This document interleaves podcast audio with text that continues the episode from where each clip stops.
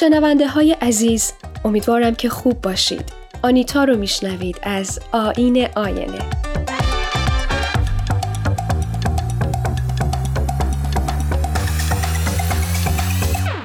دوستان عزیز قسمت 23 آین آینه کمی متفاوته چون روزگار ما هم متفاوته و دنیا و تاریخ پر از اتفاقات غیرعادیه. در ابتدای این برنامه می‌خوام یادی بکنم از ده زن بهایی که در 28 خرداد 1362 به دلیل استقامتشون برای حفظ هویت و حقوق انسانیشون اعدام شدن. و در این برنامه می‌پردازم به زنی که در حافظه تاریخی ایران با اشعارش معروفه و با استقامتش محبوب و مستندی رو معرفی خواهم کرد که ایشون رو بهتر معرفی می‌کنه.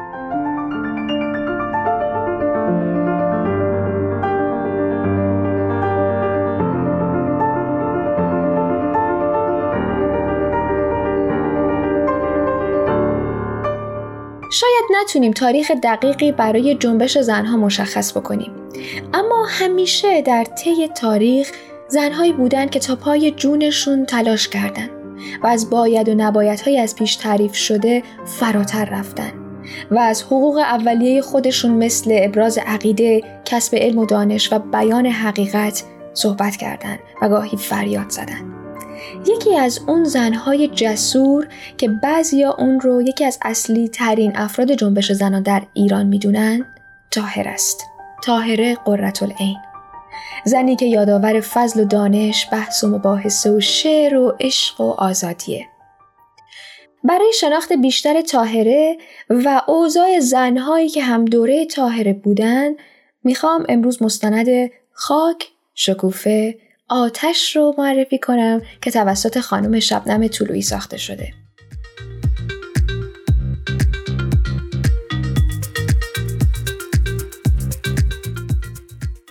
خود خانم طلویی از جمله اولین بازیگرانی بودند که اعتقاد خودشون رو به آین بهایی رسما اعلام کردند و به دلیل اعتقادات دینیشون بعد از یک مدتی دیگه نتونستن در کشور خودشون به فعالیت حرفه‌ای ادامه بدن و مجبور شدن به مهاجرت کردن و حرفه و استعداد خودشون رو با قوت در پاریس ادامه دادن.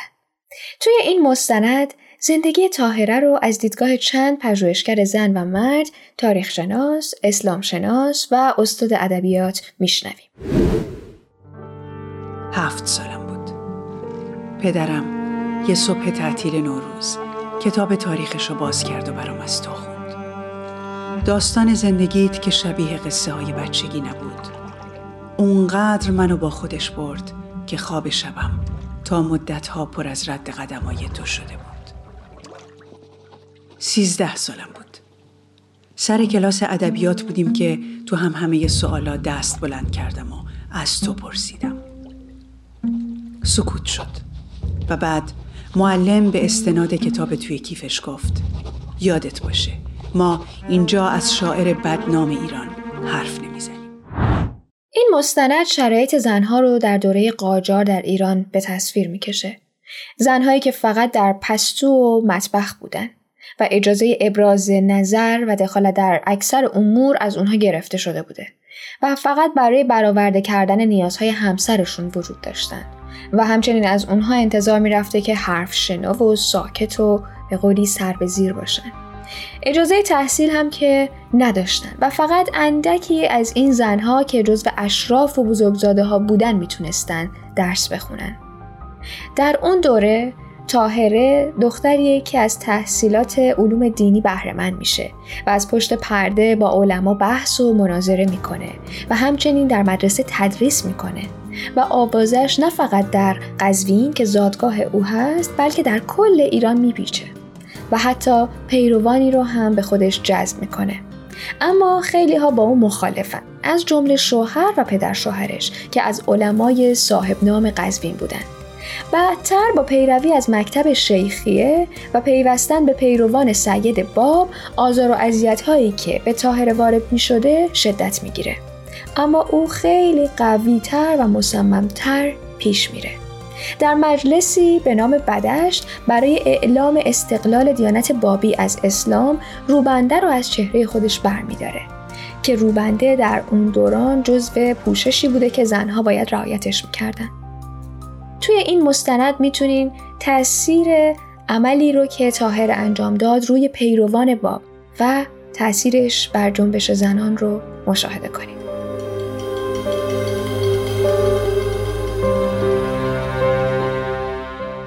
تاهره زنی بود که برای زندگی آزاد جان داد و چند سال بعد اون رو توی باقی با یک دستمال خفه می‌کنن تا صدای او و صدای آزادی خواهی و افکارش تا همیشه ساکت بمونه.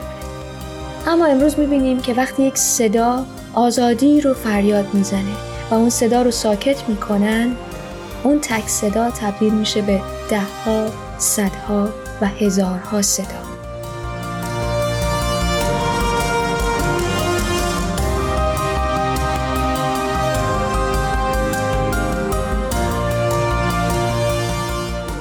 در این نقطه از برنامه دوست دارم شما رو دعوت بکنم به سر زدن به هشتگ داستان ما یکیست که توسط جامعه بهایی مطرح شده و از همه افراد دعوت می‌کنه تا از داستان استقامت در قالب آثار فرهنگی و هنری یاد کنند و یادآور همبستگی عمیق نوع بشر باشند. و من هم به نوبه خودم از شما دعوت می‌کنم که برای رسانه ما بنویسید و بخونید و به اشتراک بذارید. تا باور یکی بودن داستان پیروزی نور بر تاریکی به قلب هامون نفوذ کنه.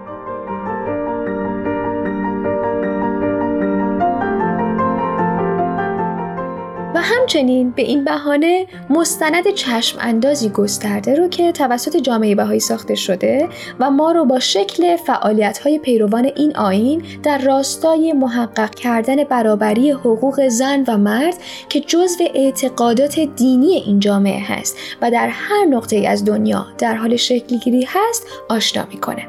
و نشون میده که حقیقتا زنان چه توانایی هایی برای تقلیب و تغییر جوامع بشری در مقیاس بزرگ و کوچیک دارند. پس یادمون نره که داستان ما داستان همه ما یکیست.